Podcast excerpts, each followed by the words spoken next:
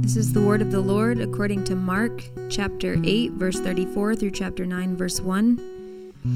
In calling the crowd to him with the disciples, he said to them, If anyone would come after me, let him deny himself and take up his cross and follow me. For whoever would save his life will lose it, but whoever loses his life for my sake and the gospel's will save it. For what does it profit a man to gain the whole world and forfeit his soul?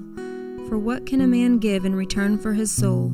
For whoever is ashamed of me and of my words in this adulterous and sinful generation, of him will the Son of Man also be ashamed when he comes in the glory of his Father and with the holy angels. And he said to them, Truly, I say to you, there are some standing here who will not taste death until they see the kingdom of God after it has come with power. This is the word of God.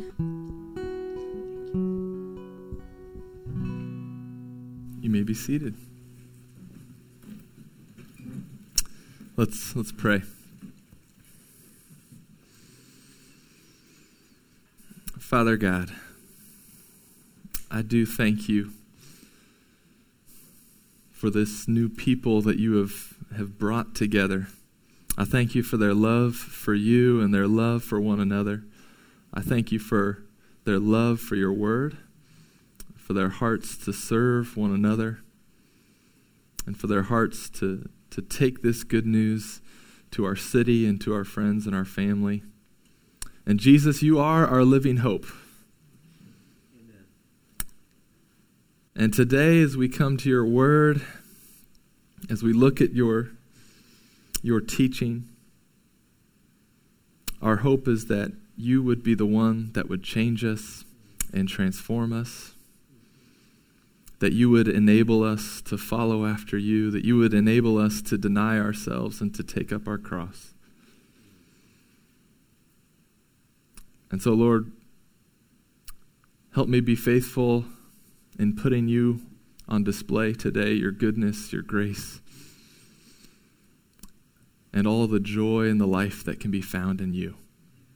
Help that be right before our eyes this morning. May we be in awe of it. Help us taste some of your goodness. We ask this all in Jesus' name. Amen. All right. Well, good morning, church. If you guys have your Bibles, go ahead and open up to Mark chapter 8. Mark chapter 8. And once again, I'd encourage you guys to have a Bible here with you, or a phone, or a, a tablet, whatever you got. We also have, uh, we'll always have Bibles out in the lobby or even back on those tables. Feel free to go grab those. If you do not have a Bible, or if you ever bring someone that does not have a Bible, those Bibles are our gifts uh, to you. Uh, we fully believe um, that, that getting the Word of God into, into the hands of, of our people and our guests, um, it, is, it is a transforming, miraculous thing that's, that's going to happen when we get God's word to God's people. But today we are continuing a series preaching verse by verse through the book of Mark, and we arrive at Mark chapter 8, verse 34. And uh, we, we currently are in that series preaching through the book of Mark, but it seems like we've kind of now stumbled on a group of verses here that has created sort of a mini series on what true discipleship looks like.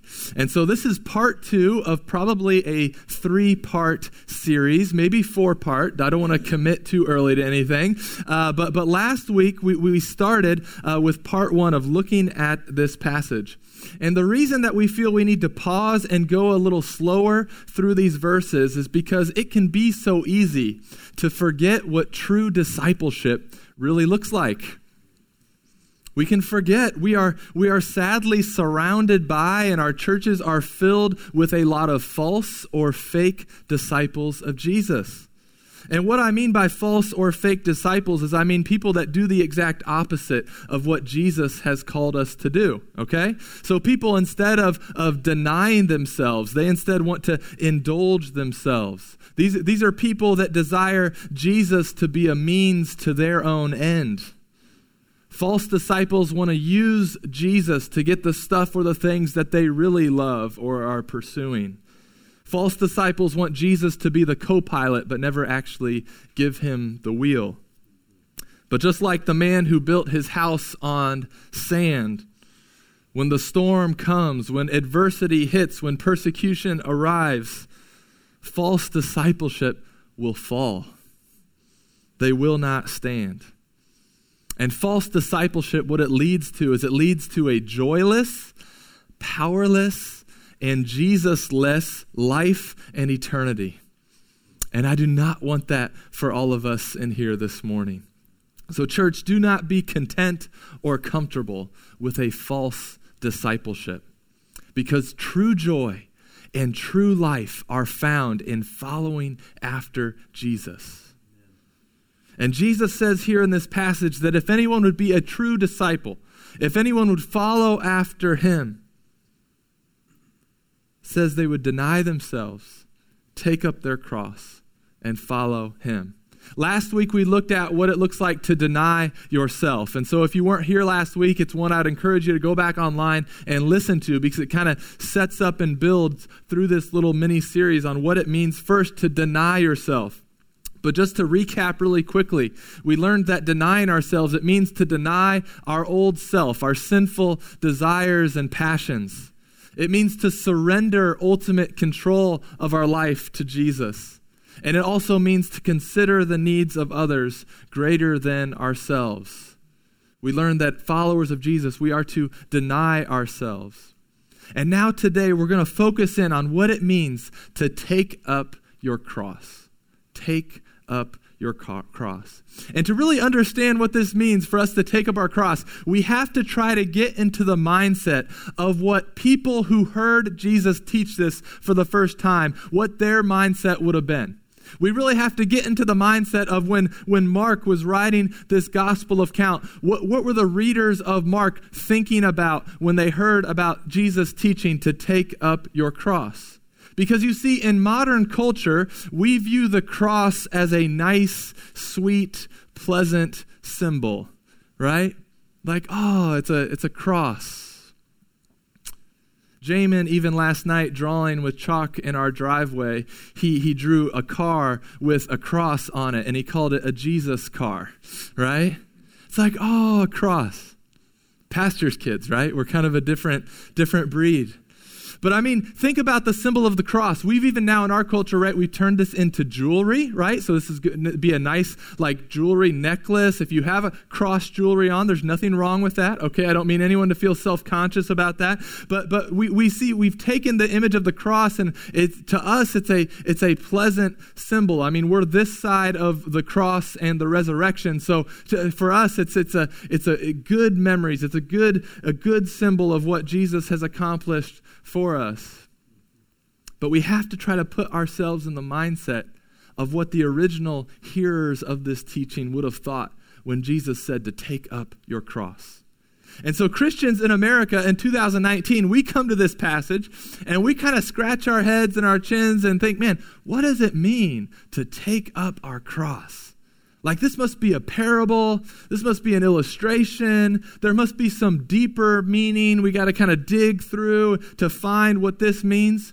But listen, church, the early church, the disciples that first heard this, the Christians that Mark is writing to, they knew exactly what this meant because many of them would themselves, as a result of following Jesus, be crucified on a cross.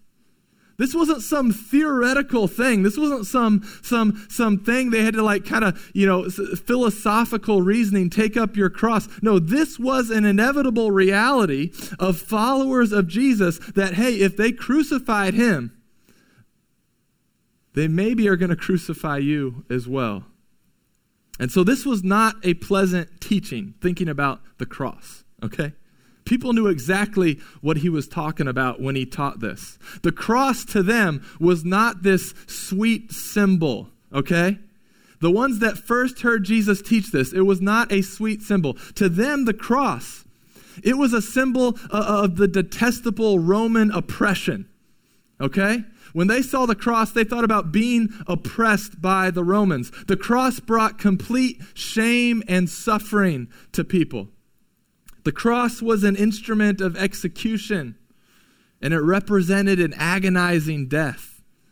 You see, crucifixions were not uncommon in that time, okay? Everyone in that culture knew what Jesus was talking about when he was talking about the cross. For example, after the death of Herod the Great, there was a, a Jewish revolt against Rome. And Rome at that time crucified 2,000 Jewish rebels all at once to squash out the revolt. 2,000 all at once. And these, and these weren't like secret crucifixions at like a secret, like Guantanamo crucifixion site, okay? That's not how the Romans did it. They actually did it along the busy roadways. They crucified people against where, where people would be traveling, not only to shame those that we, were being crucified, but as a warning to those passing by of what happens to enemies of Rome.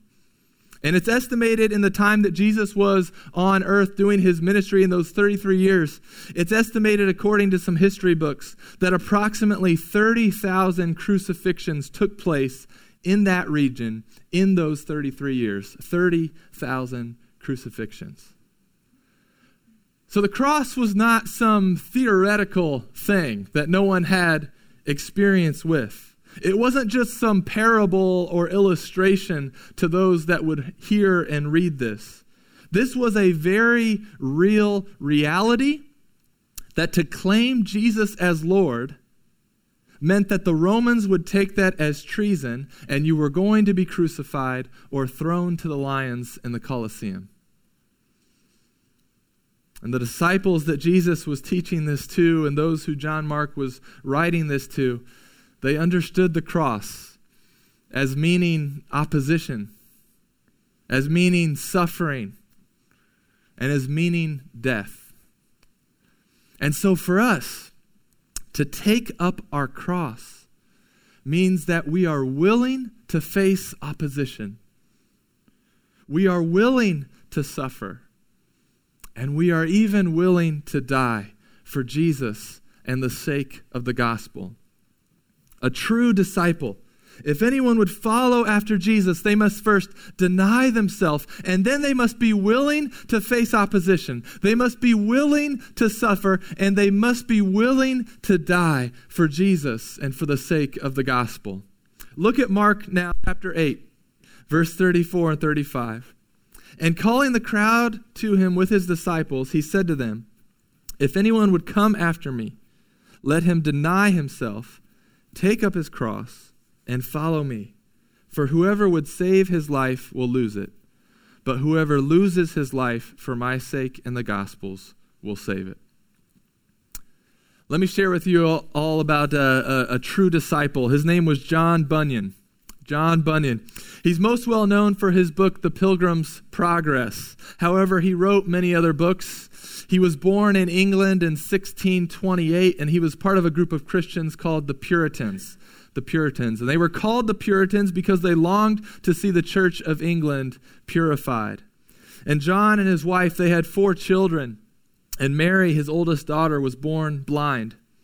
And during his life, during that time, there was a lot of instability in the government in England. There was a lot of uh, uh, conflict between the parliament and the monarchy. And at one point during his life, parliament turned against some of these Puritan pastors like John Bunyan. And when his oldest child was 10, parliament passed the Act of Uniformity which what that meant was it called for 2,000 Puritan pastors to be removed and forced out of their pulpits and out of their churches. Bunyan, however, would not stop preaching. And because of this, he was imprisoned for 12 years for preaching without state approval. And here's the thing about John Bunyan, okay? Because think about the age of his kids. He went to prison when his oldest was 10, and he was there for at least 12 years, and intermittently then later on in life, he went to prison again. But I mean, think about that. Your oldest child being 10 and going to prison for 12 years, missing out on all that childhood. And here's the crazy thing all those years in prison, all he had to do was sign an agreement not to preach, and he would have been released. He didn't have to renounce Christ. He didn't have to sign off on any heresy. He just had to agree to stop preaching, but his conscience would not allow him to do so. And when asked not to preach, he said, I have determined the Almighty God, being my help and shield, yet to suffer. if frail life might continue so long, even till moss shall grow on my eyebrows, rather than thus to violate my faith and principles. And the government, it went back and forth while he was in prison, change in leadership, and there were times that he would be released, and then there were times he'd be imprisoned once again. And it was during one of those imprisonments, imprisonments uh, that he wrote Pilgrim's Progress. It was during those imprisonments that he would continue to teach his people through writings, and when he would be released, then through preaching. And he eventually wrote Pilgrim's Progress, which is now probably the second best selling book in the history of the world, only next to the Bible. He wrote it while imprisoned, where he was willing to face opposition as a true follower and disciple of Jesus. He was willing to face opposition for the sake of proclaiming the gospel. You see, church, we must realize that opposition will come when we proclaim the gospel. Opposition will come when we proclaim the gospel. Our city groups right now, we've been going through uh, 1 Corinthians. And this is what we were talking about in, in our group this last week. It was from 1 Corinthians 1 18. We'll have it up on the screen.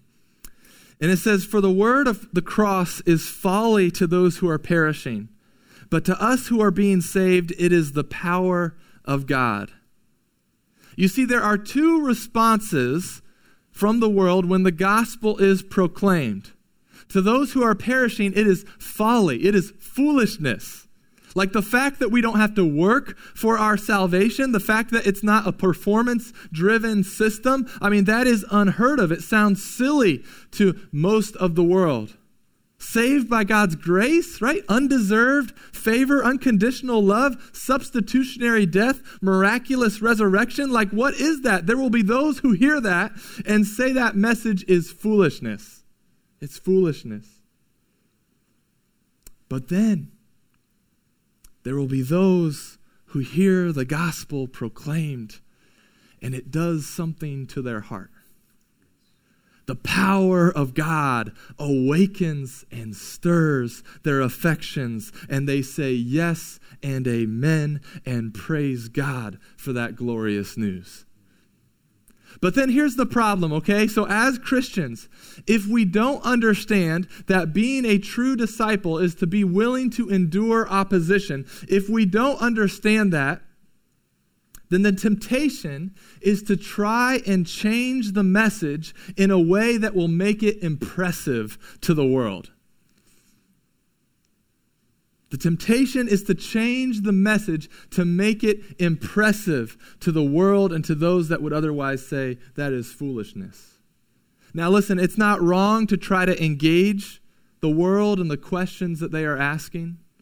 It's not wrong to try and relate and apply Scripture to our current um, cultural context. But to try and make the message impressive to those that the Bible say will call it foolish, it is a mistake that many Christian leaders and teachers and writers and even your everyday social media posts and bloggers, right? It is a mistake that many have made. And as a result, they have slowly but surely compromised the message to those that they are trying to reach. And they compromise and they compromise and they compromise until it's no longer the gospel of Jesus that they proclaim. And all because they were not willing to face opposition to the message of the gospel. Now, listen, true disciples, we do not go looking for opposition. There are some like that, and they're not fun to hang out with. But true disciples are willing to face opposition, knowing that the word of the cross is going to be folly to some. But but they are willing to face that opposition because they also believe that by proclaiming the gospel to some it will be the very power of God for salvation. To take up your cross means to be willing to face opposition, to be willing to suffer, and to be willing to die for Jesus and for the sake of the gospel. Now, certainly, suffering. suffering in this world is not something that we get excited about. It's not something that we look forward to. And yet it would seem that the command of Jesus to take up our cross, which was an instrument of suffering, it would seem that it would imply that to follow after him, we must be willing to suffer. Now, God, according to his own purposes, calls some to suffer more than others. And he calls some to suffer differently than others. Some Christians uh, suffer physically. Some Christians are called to suffer mentally or emotionally. Some Christians are called to endure large amounts of suffering. Some Christians are only called to endure a small amount of suffering. But the Bible seems clear that as followers of Jesus, we should not be surprised by suffering. 1 Peter chapter 4 verses 12 and 13.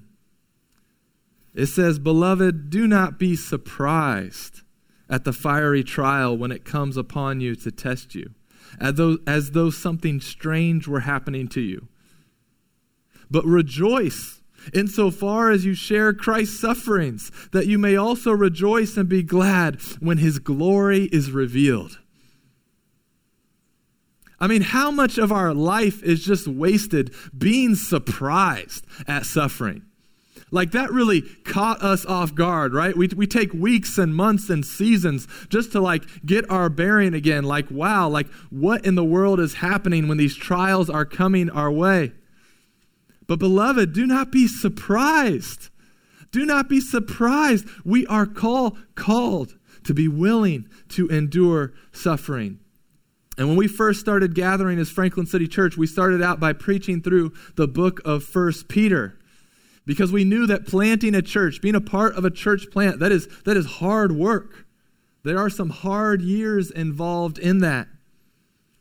And so, anytime you are, are going through a hardship or a trial or a suffering, I encourage you go back to read First Peter because First Peter was all about how we have hope in hardships.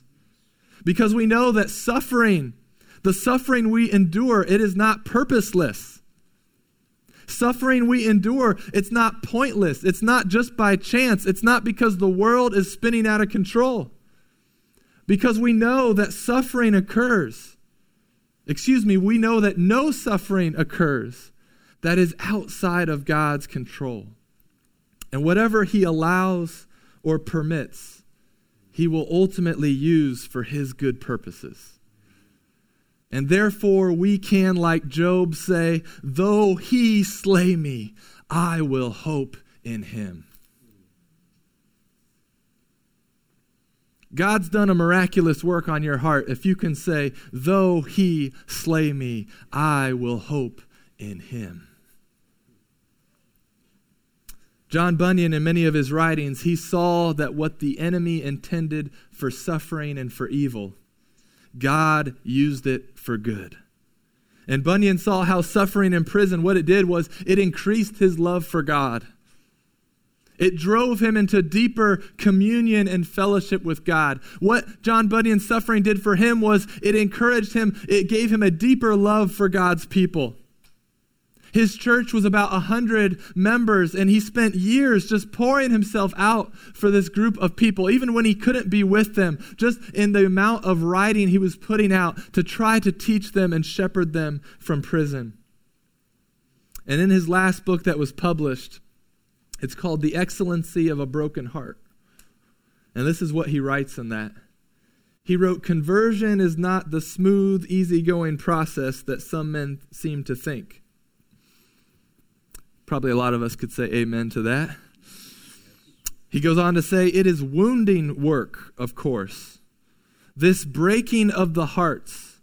But without wounding, there is no saving. Where there is grafting, there is cutting. Heart must be set to heart and back to back, or there will be no sap from the root to the branch. And this, I say, must be done by a wound. Bunyan would also go on to say in another writing, he said, It is said that in some countries trees will grow, but will bear no fruit, because there is no winter there. I think as, as those of us coming out of a long winter, we can rejoice and know that the spring will bear fruit. And sometimes it takes going through a long, hard, cold, suffering winter. But our hope is that spring is coming. As followers of Jesus, we are to be willing to suffer for Jesus and the gospel because we know that any suffering we might face is not without purpose. And it is through it that we will enjoy deeper communion with God, a deeper love for one another. And it is through suffering and through the suffering of winter that we will bear fruit in the spring. So, to take up your cross, it means to be willing to face opposition. It means to be willing to suffer. And it means to even be willing to die for Jesus and for the sake of the gospel. You see, be, being willing to die for Jesus, some would say, is foolish. Willing to go to prison because you won't stop preaching the gospel, some would say that is crazy. But a true disciple does not see a willingness to die for Jesus as a foolish transaction. No, a true disciple of Jesus has found that Matthew 13 is true. Okay? A, a, a, true disciple of Jesus has found that Matthew 13, verse 44 is true, that the kingdom of heaven is like a treasure hidden in a field, which a man found and covered up. Then, in his joy, he goes and sells all that he has and buys that field. A true disciple of Jesus has found that the kingdom of heaven is like a merchant in search of fine pearls, who, on finding one pearl of great value, went and sold all that he had and bought it. To take up your cross means to be willing to sacrifice it all for the sake of Christ. But sacrificing it all for the sake of Christ is not a foolish transaction because of the surpassing worth of knowing Christ Jesus. He is worth it. He is worth it. And when you truly see Him, when you seek and you find Him, it is like finding a treasure in a field. It's worth it. Go sell all you have to obtain this treasure. It's like the pearl of great value. It's worth it. Go sell all you have to obtain this great pearl, this great value. And Paul agrees with this when he wrote the Philippians in Philippians 3 8 through 10. Paul says, Indeed, I count everything as loss because of the surpassing worth of knowing Christ Jesus my Lord. For his sake I have suffered the loss of all things and count them as rubbish in order that I may gain Christ and be found in him, not having a righteousness of my own that comes from the law, but that which comes through faith in Christ, the righteousness from God that depends on faith, so that I may know him and the power of his resurrection, and may share his sufferings, becoming like him in his death. To be willing to face opposition, to be willing to endure suffering, to be willing to face even death. Guys, it is worth it to know Christ Jesus our Lord, to know him, to enjoy him, to behold his glory, to experience his grace to, to feel his love. It is worth all you have. There are a chain of islands in the South Pacific called the Vanuatu Islands. If you draw a line on the map from Honolulu to, to Sydney, Australia, they're, they're out there sort of close to, to Papua New Guinea, close to Fiji. There, there's this chain of islands that run about 450 miles long. These islands had never had the gospel proclaimed to them that we know of until a man named John Williams and a man named James Harris from the London Missionary Society landed in 1839.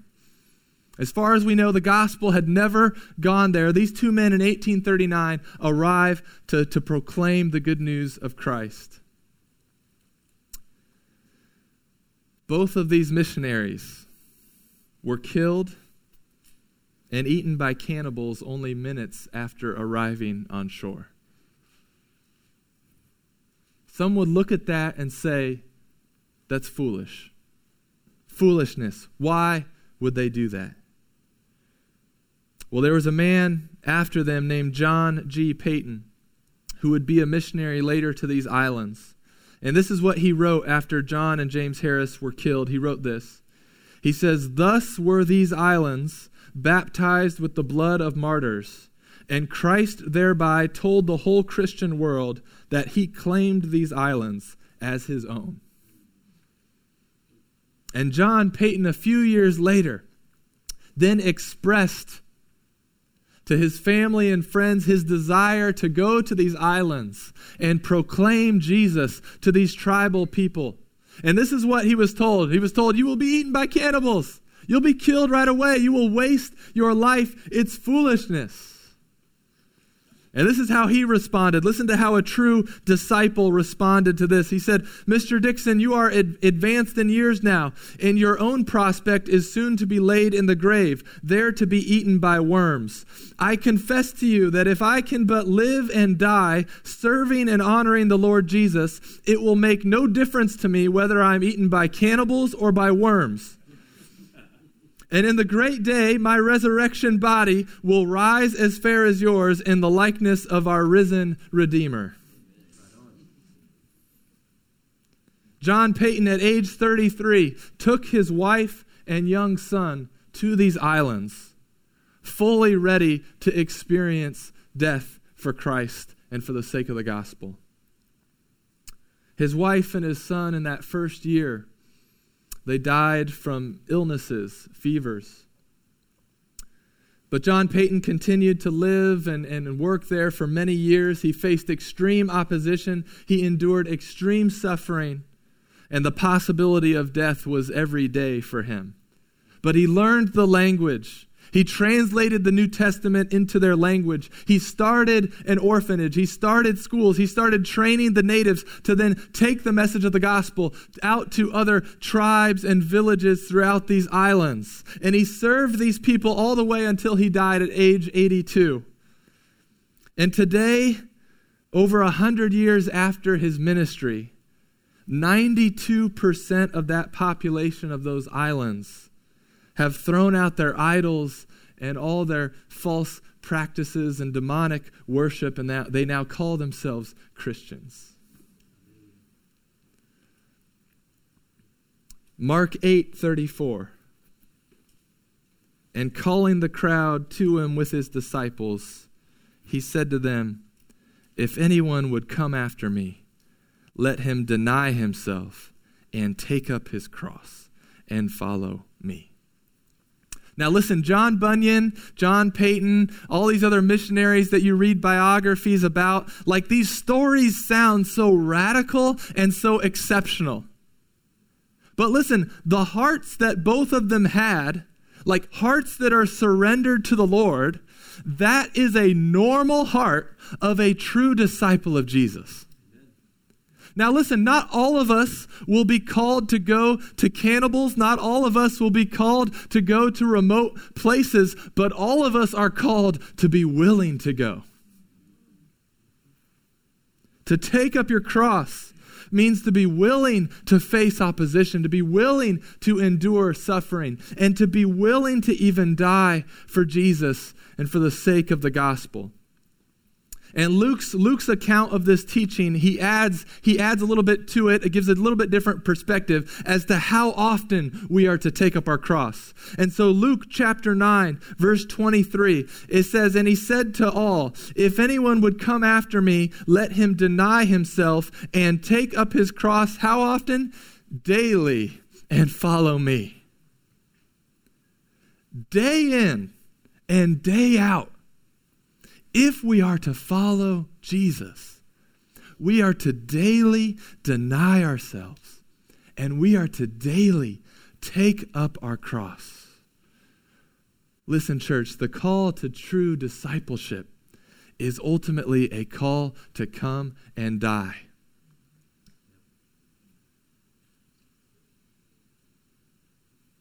And I know that sounds maybe grim at first, like Mark 8:34, if that's all that Jesus leaves us, it's a call to call to come and die that can seem like a little pretty pretty heavy, pretty grim. Not much hope, but that's all, not all that Jesus leaves us, right? Look at Mark 8 35.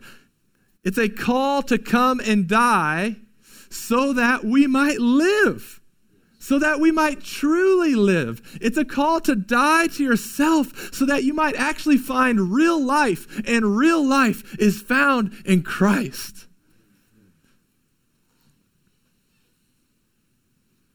It doesn't, life in Christ does not even come close to comparing with any opposition, suffering, or even death that we might have to endure here on this earth. Romans 8, verse 18, write this down. For I consider that the sufferings of this present time are not worth comparing with the glory that is to be revealed to us. Not even worth comparing. Like Grant, don't even try to compare it. It's not worth comparing. There's no comparison, the suffering in this present time to the glory that is to be revealed. There's no comparison. Dying to yourself here in order that you might find true life in Christ. Life in Christ, there's no comparison. The glory that is coming and any present sufferings we might have to endure here and now. Not even worth comparing. Now, listen, not all of us will be called to be martyrs, okay? But some might be. Not all of us will be called to overseas missions and to go to places that we would call dangerous places. Not all of us are going to be called to be imprisoned or killed for the gospel. But listen, some of us might be. And some of you might even now be raising kids. Nope, I thought I could use that as an example. I can't.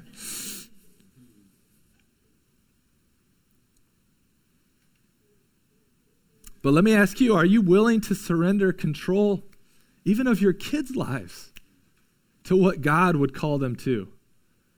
Or is your dream for them and your plan for them that's more important to you than actually what God would have for them. So some of us might not be called to the ends of the earth, but some of us will be. Some of us might be called to endure suffering or opposition here in this country.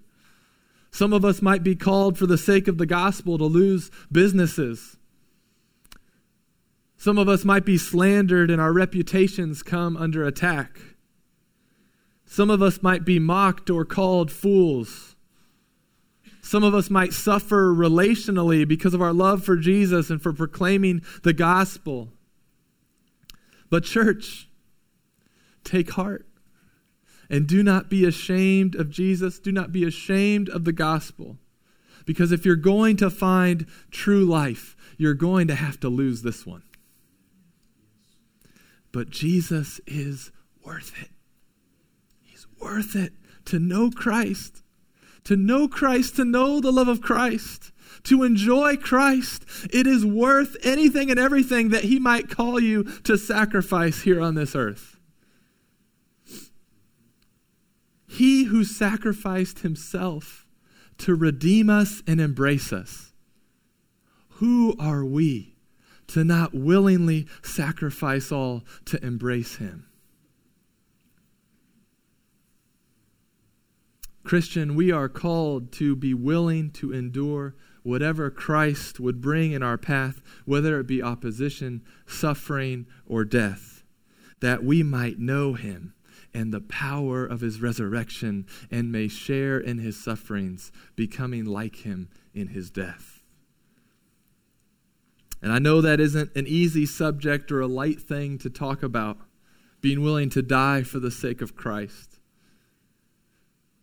And listen, take comfort that even, even the most faithful of Christians have been fearful of death. But Christ, who has gone before us, he also goes with us. And he will give us the strength and the peace and the courage to endure whatever opposition might come our way, whatever suffering might come our way, and even if death would come our way. He will give us in those moments the strength, the peace, and the courage to endure. So, in keeping with, with sharing with you about the life of John Bunyan, I'll close, I'll close with this from his book, Pilgrim's Progress. It's when the main character, Christian, and his companion, Hopeful, it's before they can enter into the celestial city which they've been traveling to. They first have to pass the, through this river, which symbolizes death. So they have to pass through death. And Christian and hopeful, they're trying to look oh, if there's another way to get to the celestial city. But there isn't. They have to pass through this river. And then hear these words from Bunyan he says, The pilgrims then, especially Christian, began to despond in their minds and look this way and that, but no one, but that no way could be found by them to which they might escape the river. Then they asked the men if the waters were deep. And they said, No. Yet they could not help them in that case, for they said, You shall find it deeper or shallower as you believe in the king of that place. Then they entered into the water and Christian began to sink. And crying out to his good friend Hopeful, he said, I sink in deep waters. The billows go over my head, all his waves go over me. And then said the other, Be of good cheer, my brother. I feel the bottom, and it is good. Then said Christian, Ah, my friend, the sorrows of death have compassed me about. I shall not see the land that flows with milk and honey. Then said Hopeful, These troubles and distresses that you go through in these waters are no sign that God has forsaken you, but are sent to try you, whether you will call to mind that which you have received of his goodness and live upon him in your distresses. Hopeful then added, Be of good cheer. Jesus Christ maketh thee whole. And with that, Christian broke out with a loud voice, Oh, I see him again. And he tells me, When you pass through the waters, I will be with you. And through the rivers, they shall not overwhelm you. When you walk through fire, you shall not be burned, and the flame shall not consume you. Then they both took courage, and Christian therefore presently found ground to stand upon, and so it followed that the rest of the river was but shallow. Thus they got over. Isn't that good? You should probably go read Pilgrim's Progress. to deny ourselves, to take up our cross, those seem like sacrifices we make. Those seem like things that we have to endure. And the idea of being willing to die for Jesus can even seem scary and a little unnerving until until we look up and we see him again until we once again are reminded of the glory of Christ and the joy and the love and the life that are offered to us in Him. So, Christian, deny yourself, take up your cross. Come and die to yourself so that you might live for Christ and be of good courage. These words from Isaiah 43 are true. When you pass through the waters, he will be with you. And through the rivers, they shall not overwhelm you. When you walk through fire, you shall not be burned, and the flame shall not consume you. Let's pray.